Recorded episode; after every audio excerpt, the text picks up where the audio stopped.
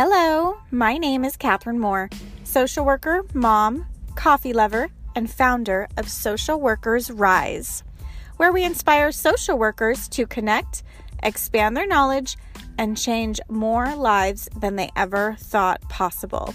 I'm so excited you found my podcast. We will talk everything social work on every level from micro to macro. We will hear the stories of social workers who are doing big things, learn new skills, and most importantly, give you actionable steps to make a difference today. Let's go.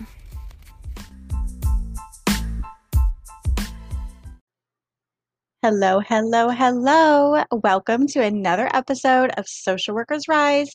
This is Catherine here, your host. I'm so, so glad that you are with us here today. So, today we are going to sit with Brenda Flores, who reveals her diverse social work background and what she did to go from CPS worker to now working with the federal government with the Department of Homeland Security. We're going to talk about what she actually does with Department of Homeland Security. What does a social worker do there? What is her role?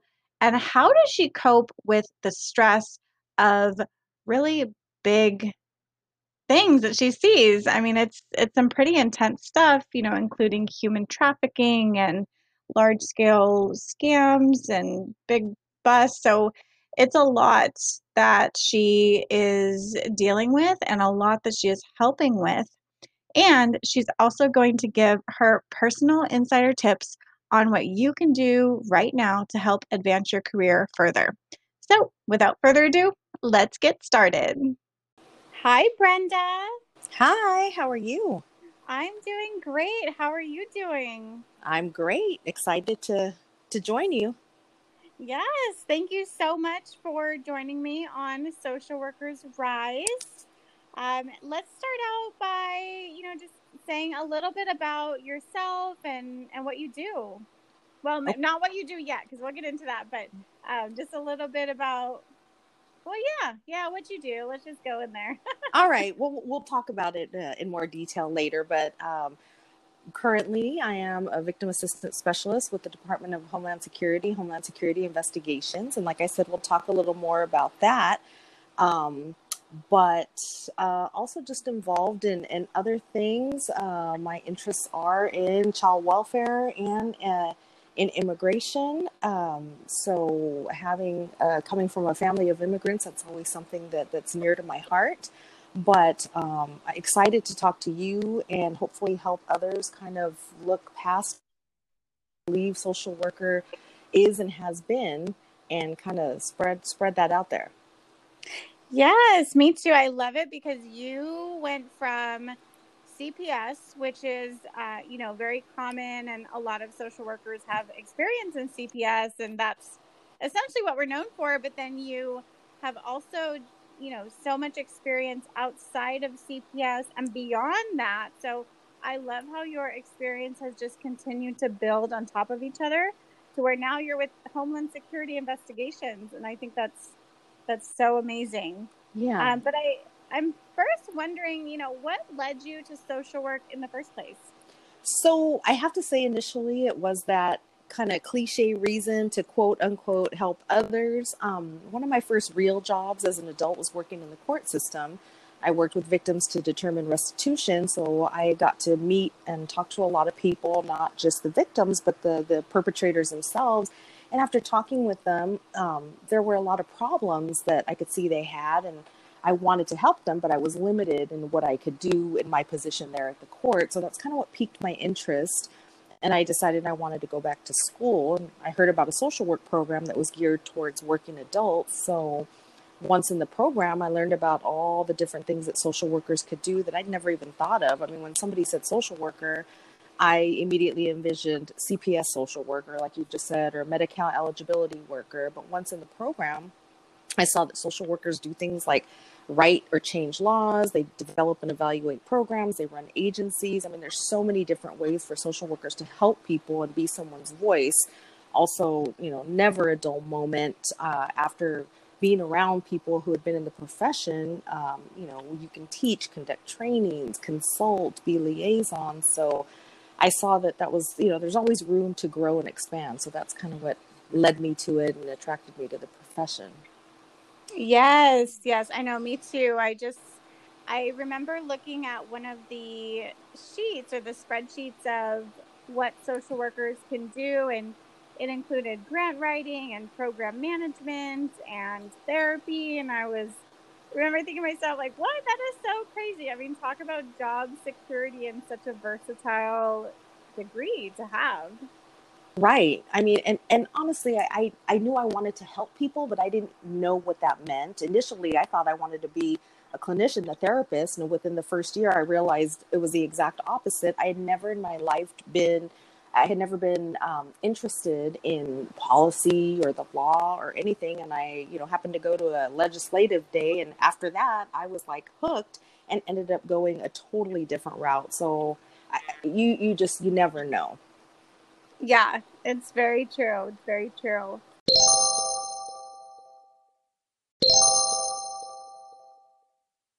So you mentioned that you were with CPS. You know, what else what else have you done that that kind of led you up to the Homeland Security investigations? So I have to say, initially, you know, right out of graduate school, I wanted to start working right away. And quite honestly, Child Protective Services is always looking for people. So I thought, well, I really didn't want to do that, but, you know, I, I need to get back to work. But once I was there, I realized that there were other things within the agency that I could do. I did have to put in my few years to get that experience on the line. I was an emergency response uh, worker doing investigations. But after a while, I actually became a program specialist and I was writing policy and procedure and acting as a liaison for the agency. I served on uh, many different uh, local and state work groups, and ultimately, I was supervising the uh, immigration unit. So I actually did quite a a few and a wide array of things while at Child Protective Services. So I do have to say that there are things that, that we can do as social workers that don't necessarily have to just be, you know, investigations or, or, um, you know, the, the traditional worker roles. Not that there's anything wrong with that, but for those who want to do something a little different or their forte is in more administrative behind the scenes um, areas, there, there's that. So, like I said, I, I helped develop and supervise an immigration unit while at Child Protective Services, and I was constantly going to different um, conferences and and meetings. And while there, I learned about the um, unaccompanied children program that the Administration for Children and Families had. Uh, that's under the Office of Refugee Resettlement. So I really became interested, and I was already interested in working in those international cases. So ultimately, I left Child Protective Services and moved on to uh, ORR, Office of Refugee Resettlement. And there, I provided oversight of contracted providers for the program and made for these these minors. Uh, I served as the liaison uh, and the government representative for the areas that I was in. I did this on the West Coast, so my whole area was all the way from Oregon down to San Diego, and then I moved actually to Washington D.C. to take a promotion. And there, uh, I, I, did the same, but on the East Coast. So I get to say I got to see the best of both coasts. Lots of traveling involved, and I have to put the plug out there. But there are so many opportunities in Washington D.C. if you're interested in the federal government. So, oh, yeah. Yeah. So that was an exciting program that I worked for. So that kind of pushed me further into working with um, international cases and immigrant children and, and, getting me there. And then I, um, I was in DC for three years and I was really homesick. I missed California, and unfortunately, there were no positions available with my agency. So, a, a colleague of mine told me that they were hiring for asylum officers with um, Homeland Security, uh, U.S. Citizen and Immigration Services. So I did the interview and I got the job. So I actually came back to California as an asylum officer. Um, and then later became an immigration officer adjudicating different immigration pe- petitions. Um, while I was there, uh, Hurricane Maria happened, and I got to work with FEMA for three months in Puerto Rico and I was the FEMA liaison for four local municipalities where I worked directly with the mayors and emergency emergency management officials um, of those municipalities in Puerto Rico. So USCIS offered me tremendous opportunity to, to expand further my knowledge, you know, of immigration and, and like I said, even emergency management that I never dreamed I'd, I'd be doing. So again, that's why I say it's, you know, you never know, you know, where you're going to end up, but the opportunities are always there. And then just last year, um, as for promotion, I actually came over to investigations, which is still also under Department of Homeland Security as the victim assistance specialist. So it's been it's it's been a ride, but I it's been great. Wow, that is fascinating. So the first thing that I I'm kind of questioning is you were starting with CPS. How did you even how did you even transition out? Did you specifically request? Did you talk with your supervisor? Did they approach you? You know, how did that work? And I guess, you know, that could be the same for the other transitions that you made, but were you actively seeking out these other roles or, you know, what did that look like for you? Um, so are you talking about within Child Protective Services going from worker to program specialist, the, the policy yeah. side of things? So I was still in graduate school. I decided to complete a combined master's uh, PhD, and I, I, knew on the MSW I didn't want to take the clinical track. I decided to take the the policy track because I was interested in that. So part of my internship, I asked to be placed in the administrative administrative side of things. So I was actually interning in the program specialist unit. And um, so when I finished school and they said, well, you know, you, you can't hire in right away as a program specialist, you have to have line experience. Um, I always knew that that's what I wanted to do. So I was, you know, once I gained a few years of experience, I was always looking to see, you know, when those jobs would post. And I, like I said, I, I did the internship and I would try to keep keep up on things, uh, following certain bills and, and just paying really close attention to when policy came out in the agency and so I could understand what was happening and then ultimately applied for the job and I did get it. Okay, so it sounds like you knew what you wanted and you were actively paying attention to the things that would matter or the information that would help you in that position so that when the time came, you were just pretty more like well prepared. Is that yes? Is that pretty accurate? Yeah. Yes. Okay. Yeah. I, I always say, you know, and, and like I said, even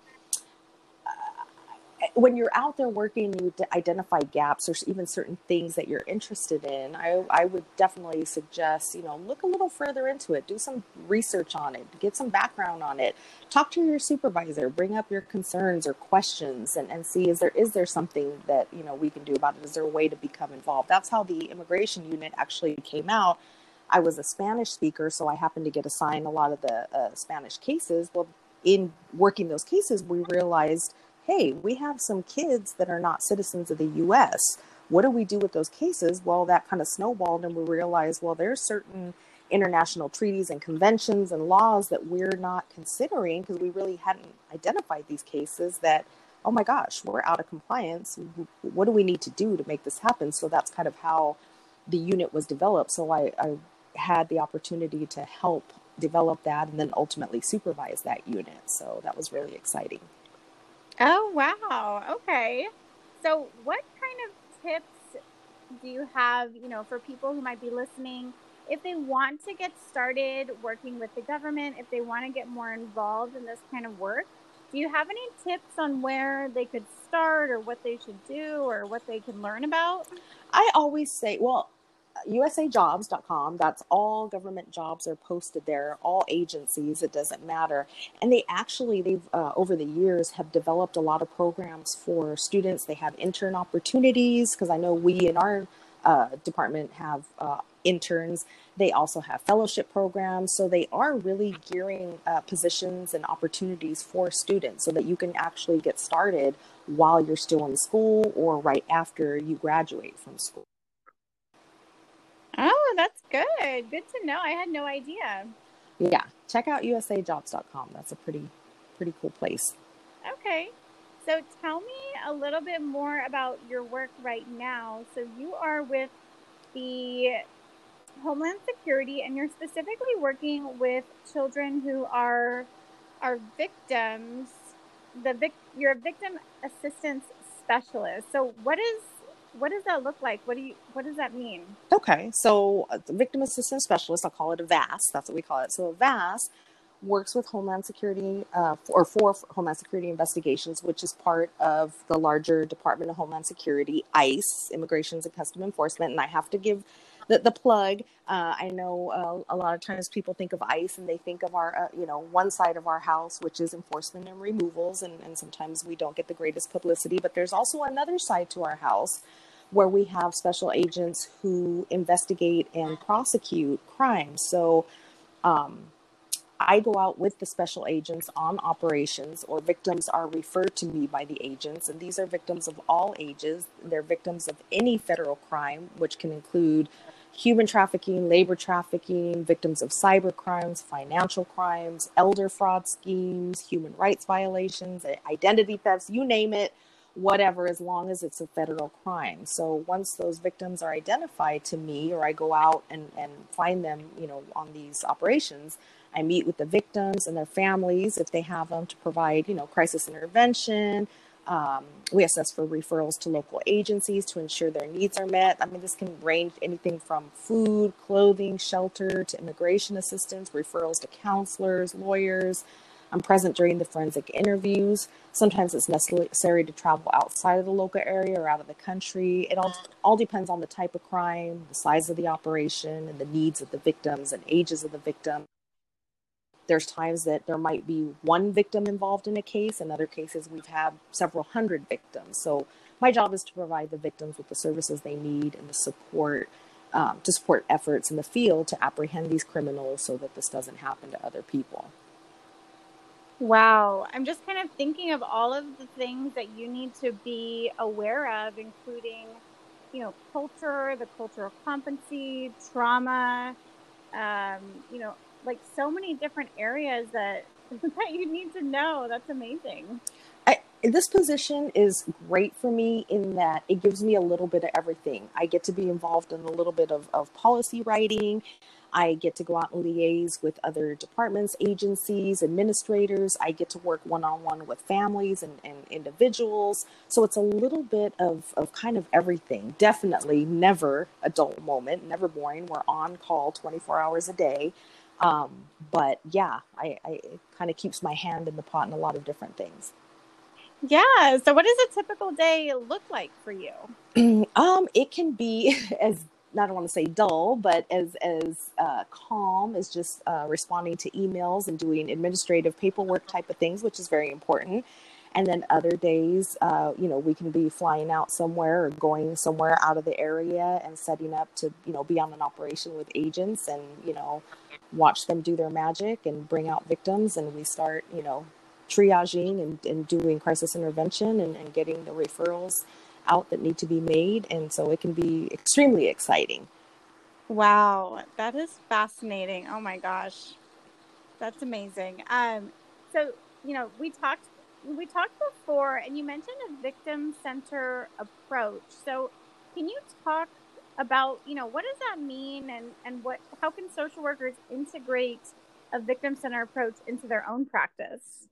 Well, for our purposes, I'll talk about that first. So, the victim centered approach that we take in our agency and our program it focuses on the needs and concerns of the victim the victim's wishes, their safety, their well being, that all takes a priority. We want to build trust and rapport with the victim. That's critical. Um, you know, we need to, we always tell each other, we need to meet victims where they are at in that moment. Everybody responds to crisis and stress differently. Some victims are seeking um, and want help immediately, and others are resistant for various reasons. And we have to just remind each other that every response is okay. Everybody deals with things differently, and each person should be dealt with on a case by by case basis. The agencies worked hard to to ensure this is happening, and that the agents are trained and understanding that because without you know trust and understanding we're not going to have a successful investigation and, and prosecution prosecution on a case but i think this approach can be applied in many if not all the situations we're in um, no matter what we do, what populations we serve, we should always consider the needs of our clients. You know, we as social workers bring a diversity of skills, resources, cultural competence. I think victim centered approach seeks to, to minimize re traumatization, it empowers the individual by engaging them, it allows them. excuse me, to participate in the process. We educate them, we support them either by direct support or referrals. It takes it includes taking time to explain, you know, what's going on. Who are the people involved in this process? What does the process look like? The goal is to provide a sense of safety and security in the individual's life. I mean, think about the jobs that we do now or hope to do. I, I think this approach can be taken in any setting where we're helping people. Yeah, yeah, that's very true. And I can definitely see how it's applicable across a lot of different, you know, fields and different specialty areas. I'm kind of wondering, you know, given the economy and COVID 19 and the loss of jobs and the high unemployment, do you feel like there's going to be an increase in the amount of of fraud or victims in human trafficking that that's happening? Absolutely. We've already seen it happening. The numbers are spiking despite, you know, there's a lot more emphasis and push and, and education. Um, unfortunately, you know, kids are at home, people are at home, so we've seen the numbers go up. Um, the access now, you know, with everybody being online, it happens and it happens. And I mean, I just, I cannot reiterate that it's not just one, it's not just male, you know, females, it's males and females. It doesn't matter how much money you make, how educated you are, every single person, child, it doesn't matter, is vulnerable to, to these type of individuals. That is, yeah, yeah, it's so sad. And it's scary too, because I know I've heard so many stories just here in California about people who are, well, mostly women and women that I've heard of, but women who are either kidnapped or they are um, not necessarily seduced, but but talked into or kind of tricked into the human trafficking world. Right. It, it's not what it used to be before, where it was kind of the scary guy or your typical, you know, the, the guy that was dressed up a certain way. Now it's actually it's scarier because it's kids' own peers who are kind of, you know, leading them or you know we've seen guys who you know say you know oh i want to be your boyfriend and, and you know make make girls fall in love with them and they kind of talk them into doing things for them. So it's it, it's definitely taken a different angle now, different approach. I've been working with a lot of victims online, and we're seeing a lot more male victims now with all the the games, the the, the Fortnite and and the Roblox and all these things. So we, you know, we've been doing a lot of trainings uh, via the web to parents to really be vigilant of you know, I mean, it's happening right. The parents are in the room, but sometimes the kids have the headsets on or they're using language that the parents aren't understanding, and parents aren't even realizing that it's it's it's people are seducing or talking their ch- to their children in inappropriate ways, and they're not even aware of it. It's happening literally when they're in the room. Wait, what can what can happen over the video game? Sorry, I'm very naive, but what, what can what like well there's se- separate chats that go on and then sometimes they they meet out or not i don't want to say outside but in, in different venues and so there's uh, we see a lot of uh, Im- images being traded or you know somebody will pose as a 12 year old boy and somehow they develop this friendship and before you know it this individual is asking the quote unquote friend to send them a nude picture of themselves mm-hmm. or a, a, mm-hmm. sibling we've seen that so it, it's just yeah it's it's it's sad, but it, it is happening. So it's you know we really need parents to be vigilant of who who they're online with. You know is it truly a friend that they know? Because you know all, a lot of times the kids are like oh you know this is my new friend and they think of them as friends but they have absolutely no clue who's on the other end or who's on the other side of that chat. Yeah. Yeah. Oh my gosh. There's so much to so much to worry about as a parent. Oh my gosh. Yeah but we i mean there are there's a lot of literature out there a lot of good trainings online. They're they're free. So and that's why we try to get out there with you know with the school districts. We a lot of it is is just educating. I mean the more people are exposed to it and are aware of it you know hopefully that will reduce thing, these things happening to to their children. Yes, yes. Oh my gosh, that's so crazy. And even um so I work with older adults mostly and I see so many older adults come to me and they say, "Oh, you know, I don't have any money because I gave it to to this gentleman in Jamaica who is going to be paying me back." And I'm like, "No. Uh, yeah. Not you're not going to get money back." One gentleman, oh my gosh, the poor thing. So he he had a lot of money. He was a very techie guy, and he met well, not met, but he some someone from Jamaica called him and told him, you know, okay, send me this equipment, and then I will pay you back for it three times over. And so the guy would go to Best Buy and buy this equipment and send it to him. And then the guy would say, okay, yes, I got it you know, I don't have your money yet, but we need another TV or something. and spending all of his money. And oh my gosh, it was just, it was just part. And he, he swore, like to the day I last saw him, he swore that this guy was going to be sending him money. Yeah. Uh, and that that's definitely happening a lot now. We have a whole unit that works just on that, uh, on fraud. Um, and that's another one where it's a matter of getting out and you know people who work with seniors or our own families our own you know parents aunts uncles to just you know remind them if somebody calls you you know do not give any money do not give any information don't do anything. It's really a matter of educating. Unfortunately it's it's difficult to to get any compensation once they've they've provided the money. Um, so really it's it's about protecting them from letting you know not letting it happen because once it happens, it's difficult to. Right. Yeah. Oh my gosh. So many heavy stories, you know, I would imagine that you witness and that you see. How do you keep yourself from burning out and staying passionate and and just, you know, at your best self? Um, I think just looking at when working with the victims, they're so resilient, especially children. I'm amazed at how resilient children are. Um, but definitely talking things through, talking with with coworkers, uh, debriefing um, from uh, you know about a case with with the agents, with the the interviewers, because like you said, it is the heavy duty stuff. Taking time out, you know, for myself, um, our agency has a program specifically for that, just because, you know, like myself, working with victims, but also the agents also get burned out and they get exposed in vicarious trauma. So the agency's done a really good job about having a program specific for that. They have counselors available uh, to be able to speak with people. But but again, it's it's always good to to debrief, take time out for yourself.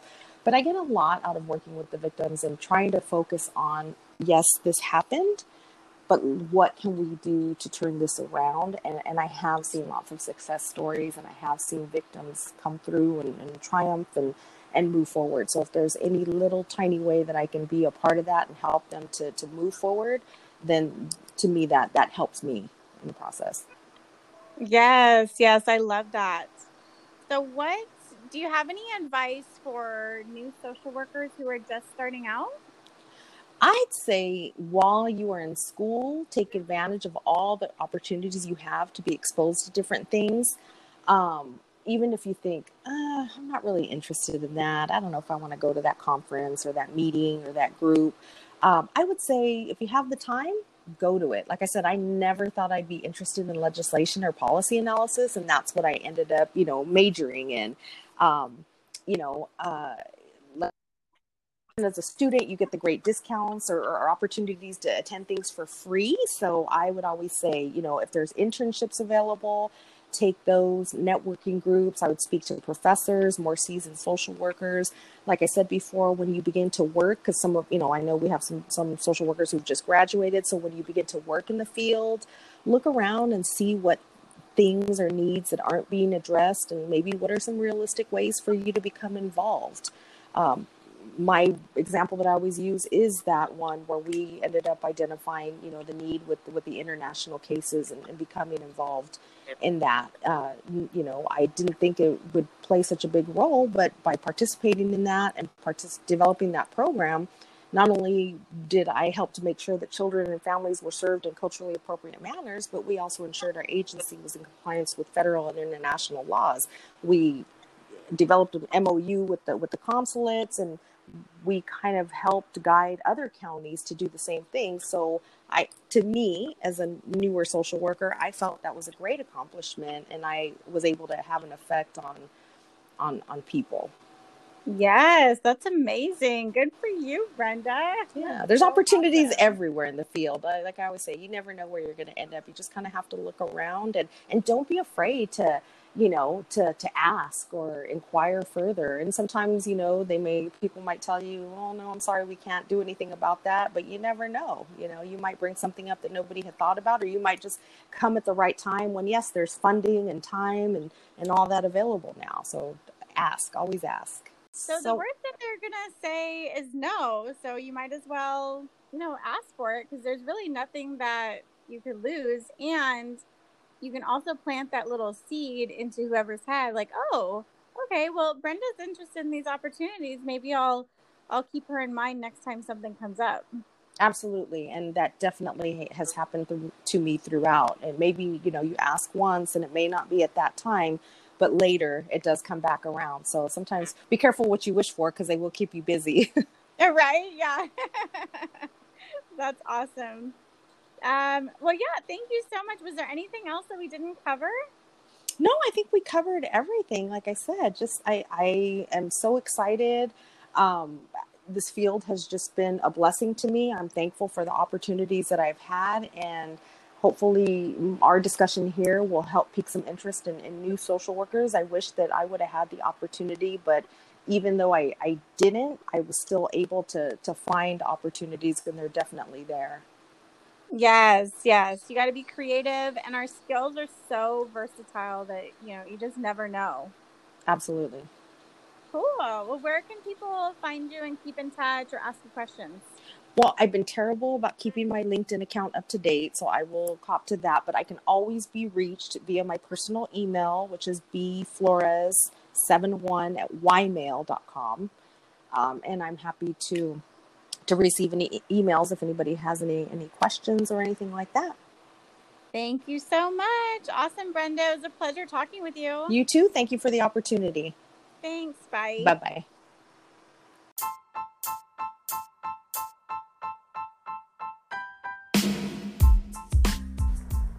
Thank you so much for listening to another episode of Social Workers Rise. If you loved it, write a review and give us five stars wherever you listen to your podcast. This just helps other people just like you find us and join our community. Also, I would love to connect with you on Instagram. You can find me at Social Workers Rise. I can't wait to see you next week. Bye.